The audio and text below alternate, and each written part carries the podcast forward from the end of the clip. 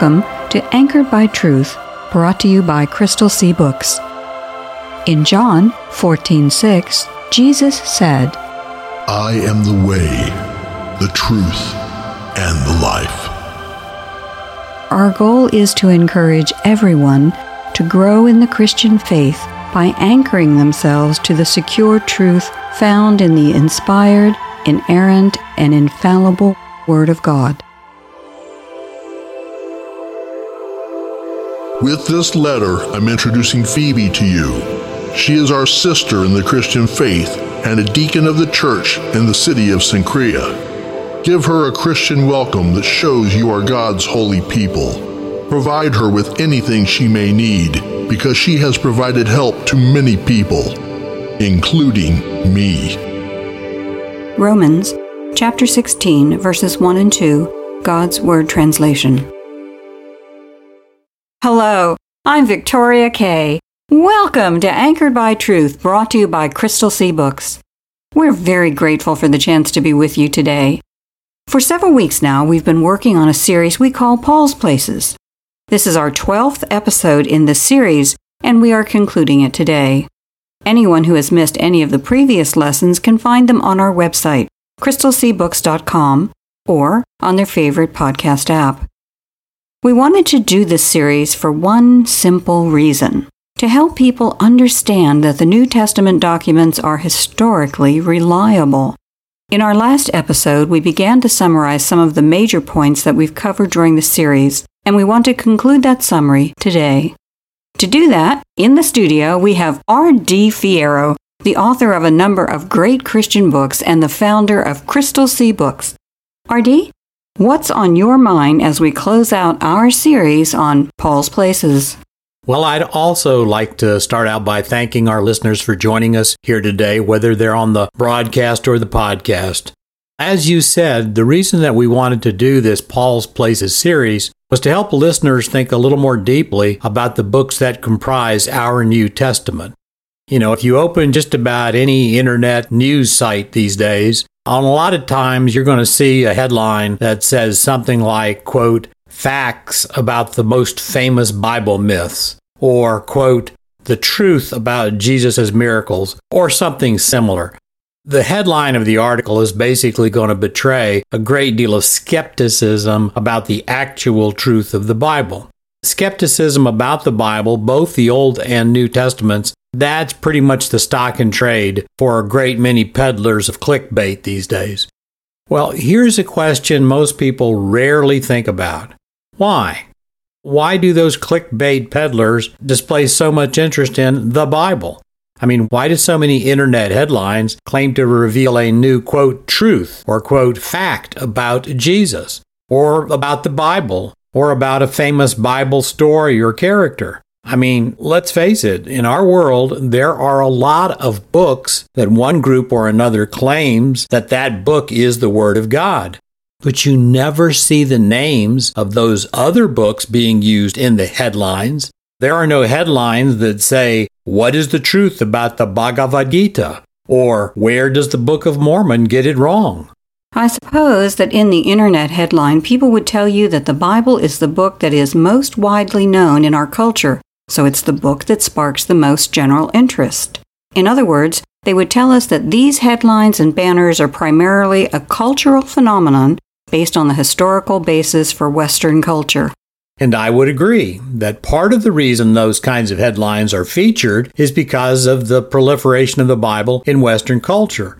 But you also don't see any headlines that are more generalized, like, How do we know that all books claiming to be God's Word are false.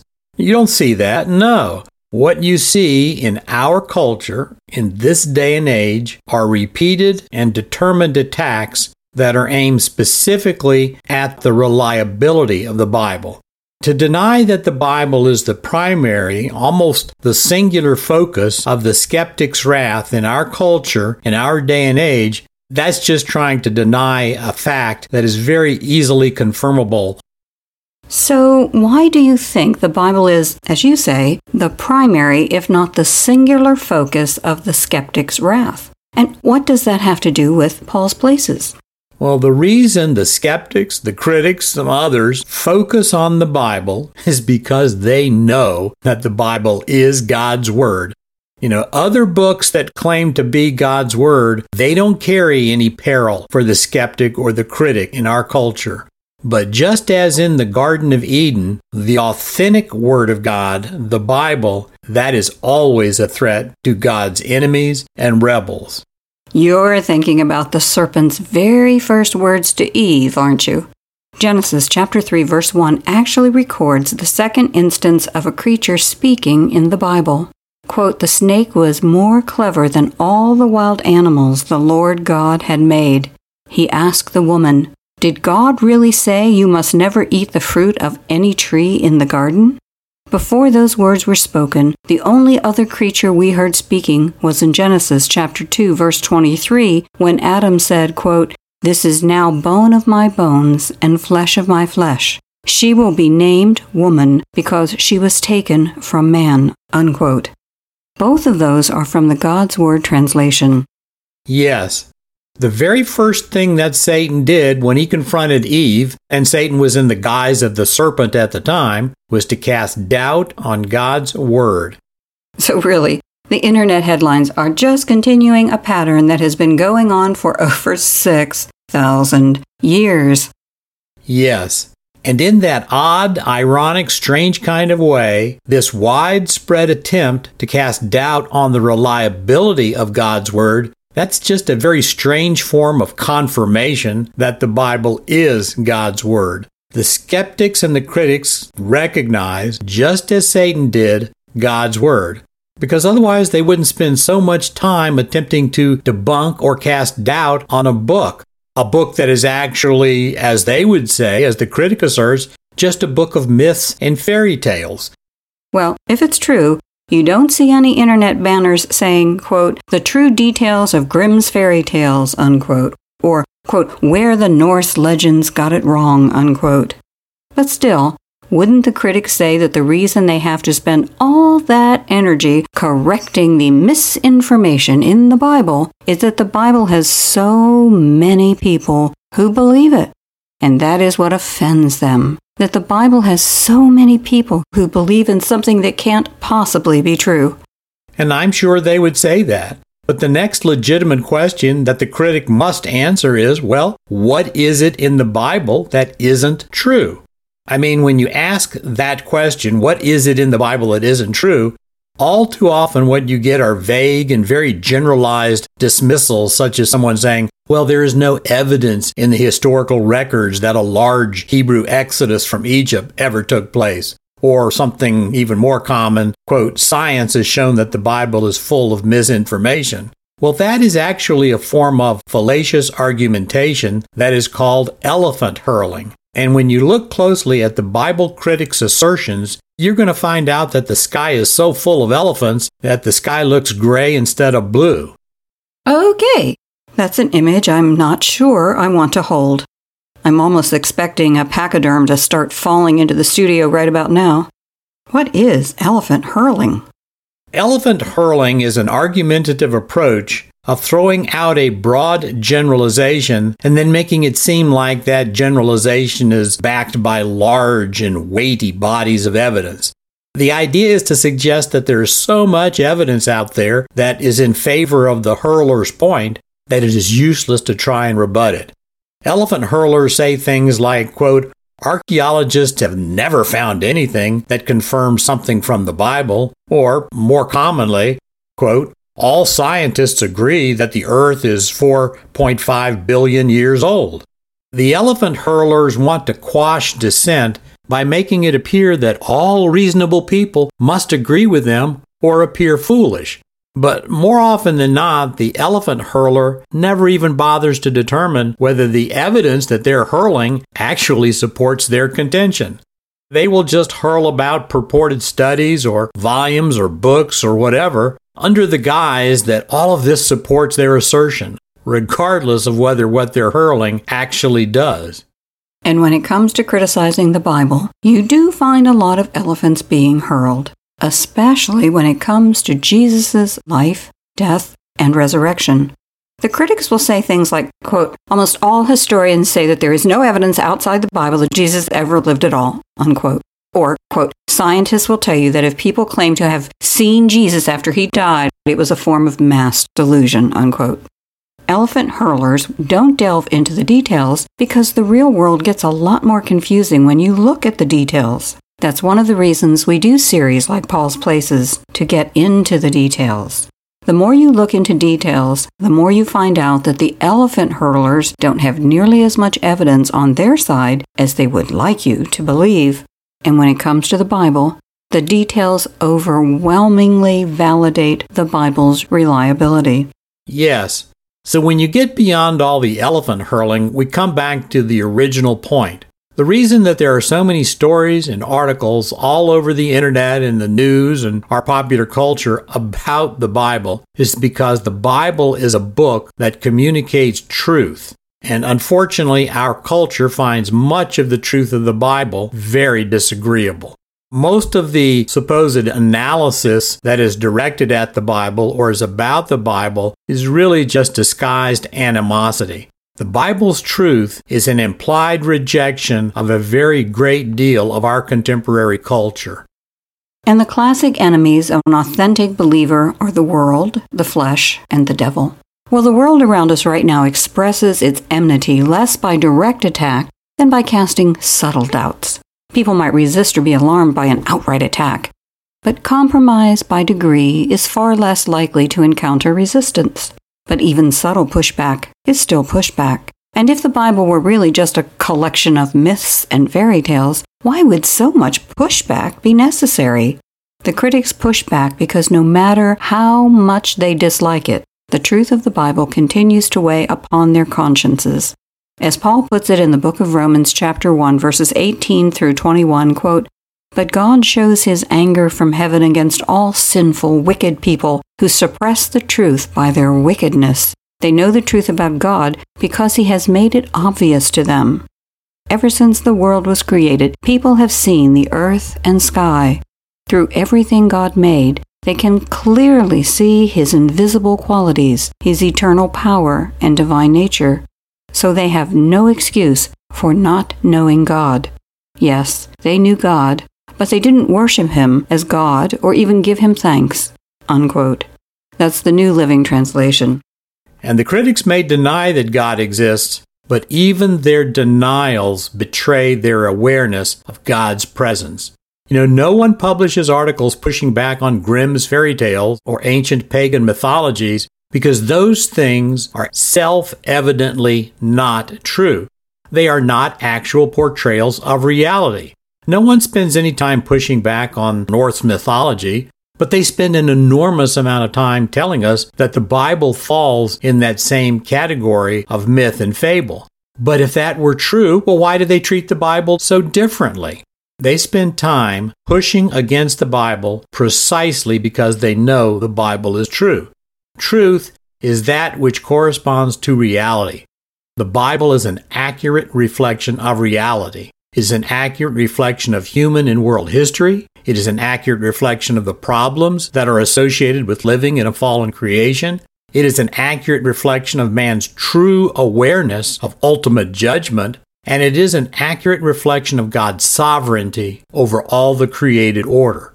So the critics must try to dismiss it. It's just that the strategies that critics employ for trying to dismiss the Bible more often than not, simply wind up pointing back to the fact that the Bible is true. Most of the criticism of the Bible is based either on faulty facts or faulty analysis.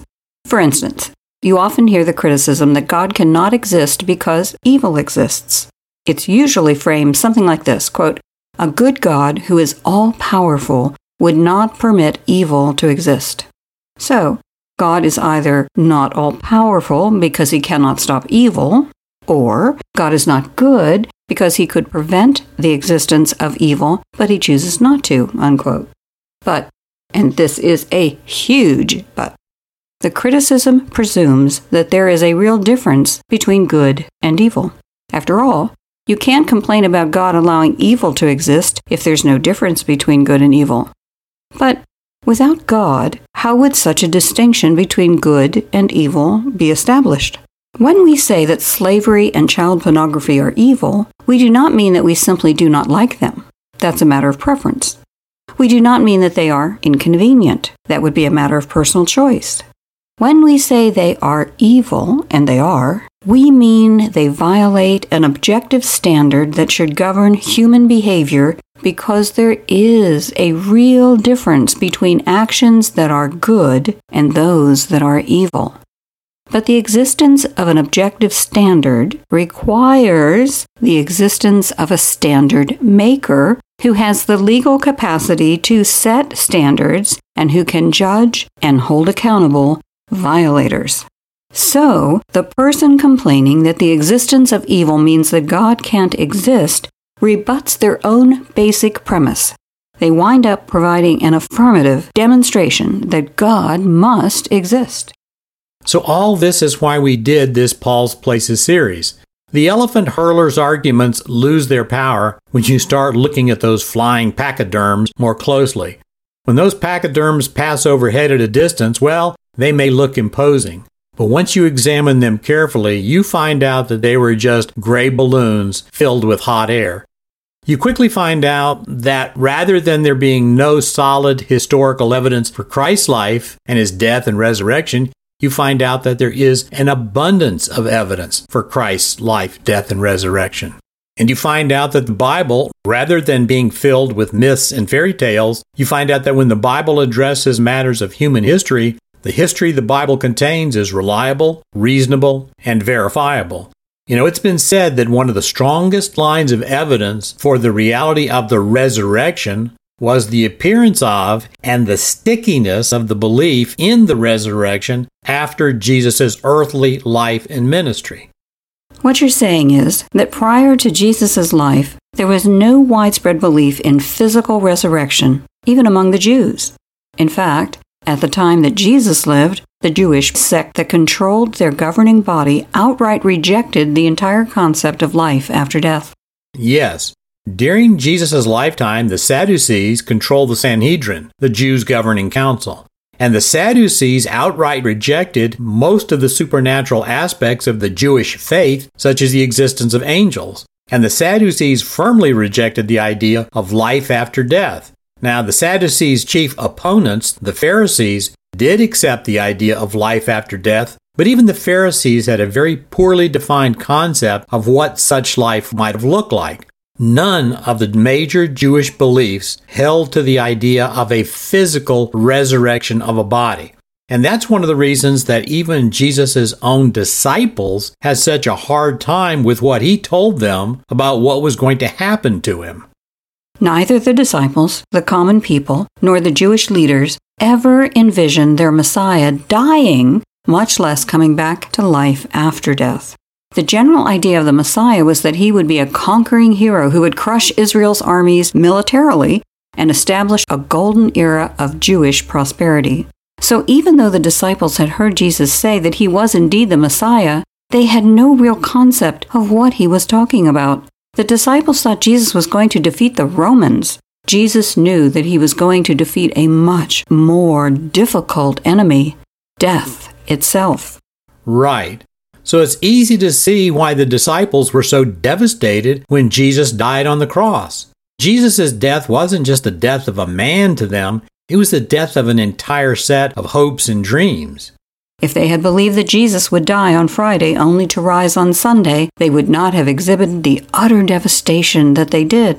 They might have been grieved over what Jesus had endured, but they would have said to themselves, But once Sunday arrives, he'll be back but they didn't believe Jesus was coming back. That illustrates that the Jews simply did not have physical resurrection as a plank of their belief system, and even after Jesus returned, they still had a hard time integrating the enormity of what had happened into their thinking. We think of Thomas saying, quote, Unless I see the nail marks in his hands and put my finger where the nails were and put my hand into his side, I will not believe, unquote. That's from the Gospel of John, chapter 20, verse 25 in the New International Version. Yes. So, this reluctance to believe wasn't just present among the disciples, it was present among all of the Jews, and of course among the larger culture surrounding them. Paul, back when he was still called Saul, he shared in that disbelief. And it wasn't until Paul personally encountered the risen Christ that Paul's life changed so dramatically. And it was in that culture of disbelief in a physical resurrection that Paul then had to go out and start ministering to it and testifying to it. But minister and testify he did, as did the rest of the apostles and the first converts, many of whom had also seen the resurrected Jesus. Any evidence of the reality of Jesus' resurrection is that those early believers were so convicted that despite persecution and martyrdom, they held to that belief for the rest of their lives. Church tradition tells us the original 11 disciples who believed only John was not martyred, and even John endured exile and maltreatment for maintaining his conviction.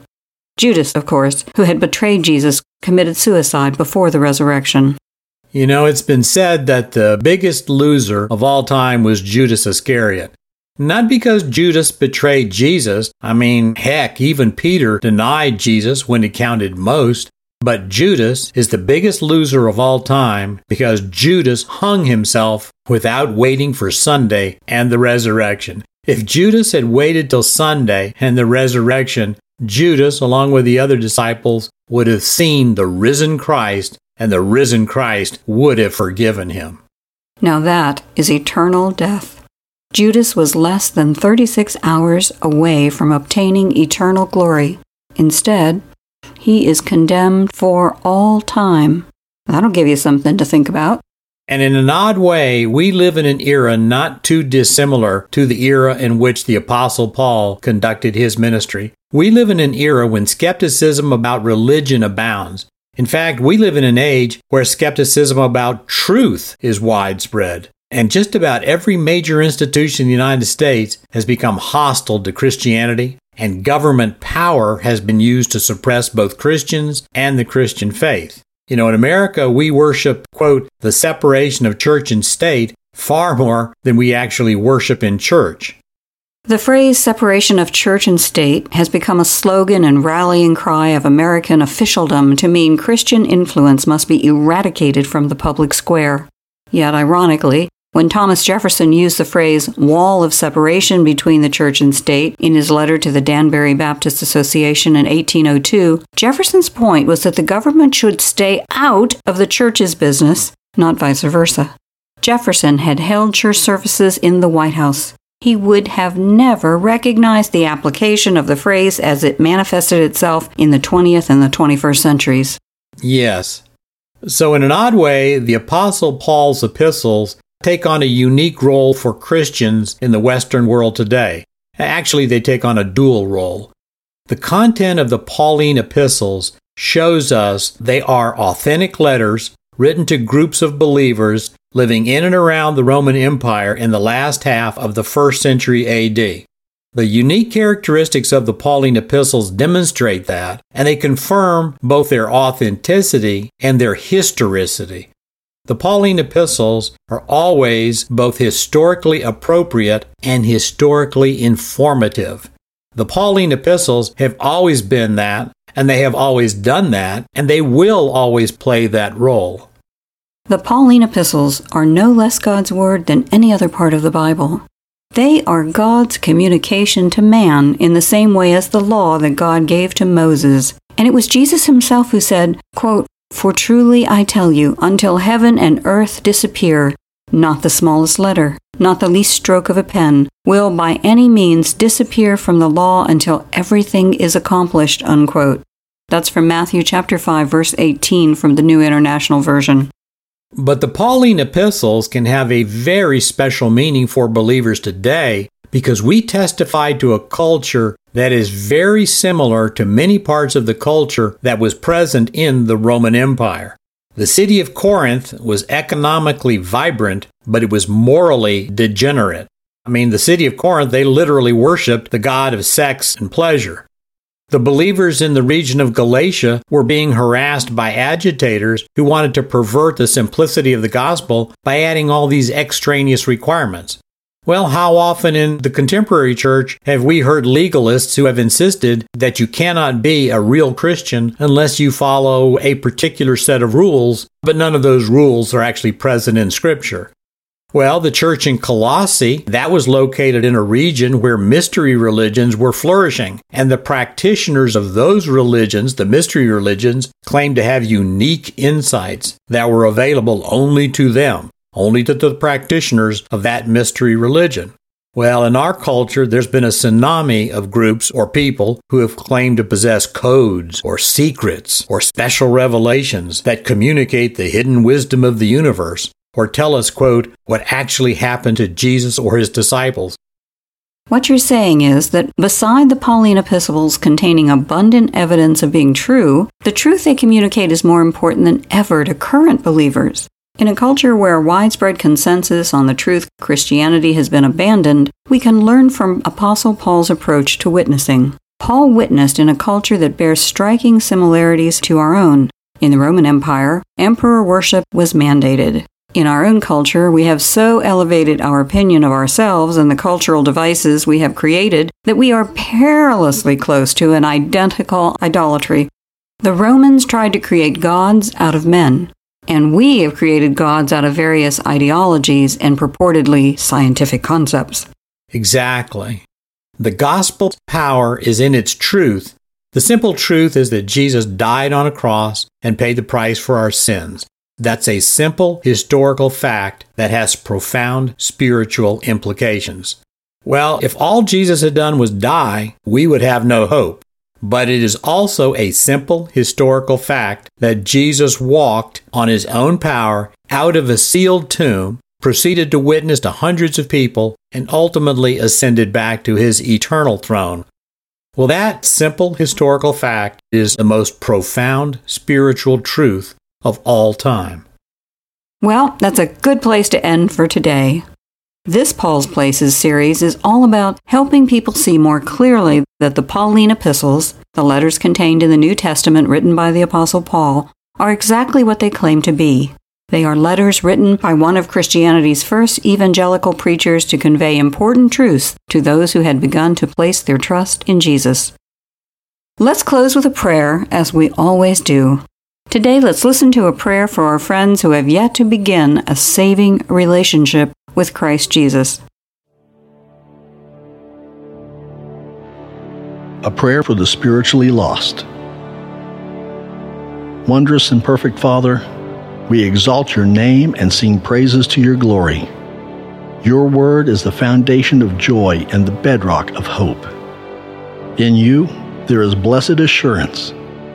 Without you, the shifting sands of a sin stained shore would wash away beneath us, and we would be swept into the depths by the tides of trouble.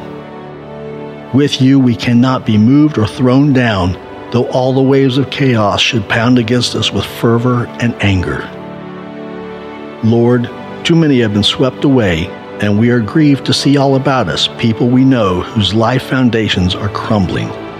We see our neighbors being pushed to and fro by the currents of popular opinion, and whose lives are filled with fear and despair because they have no sustaining source of truth.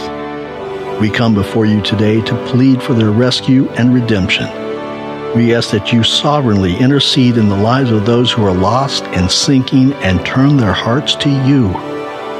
As when the citizens of Nineveh heard Jonah's preaching and repented, Please touch our land and community with your word and call our neighbors to you.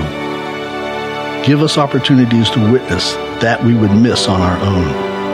Strengthen our hearts to stand for Christ as he stood for us. The glory is his alone, so it is in his name we pray, give thanks, and ask for the lost to be saved. Amen.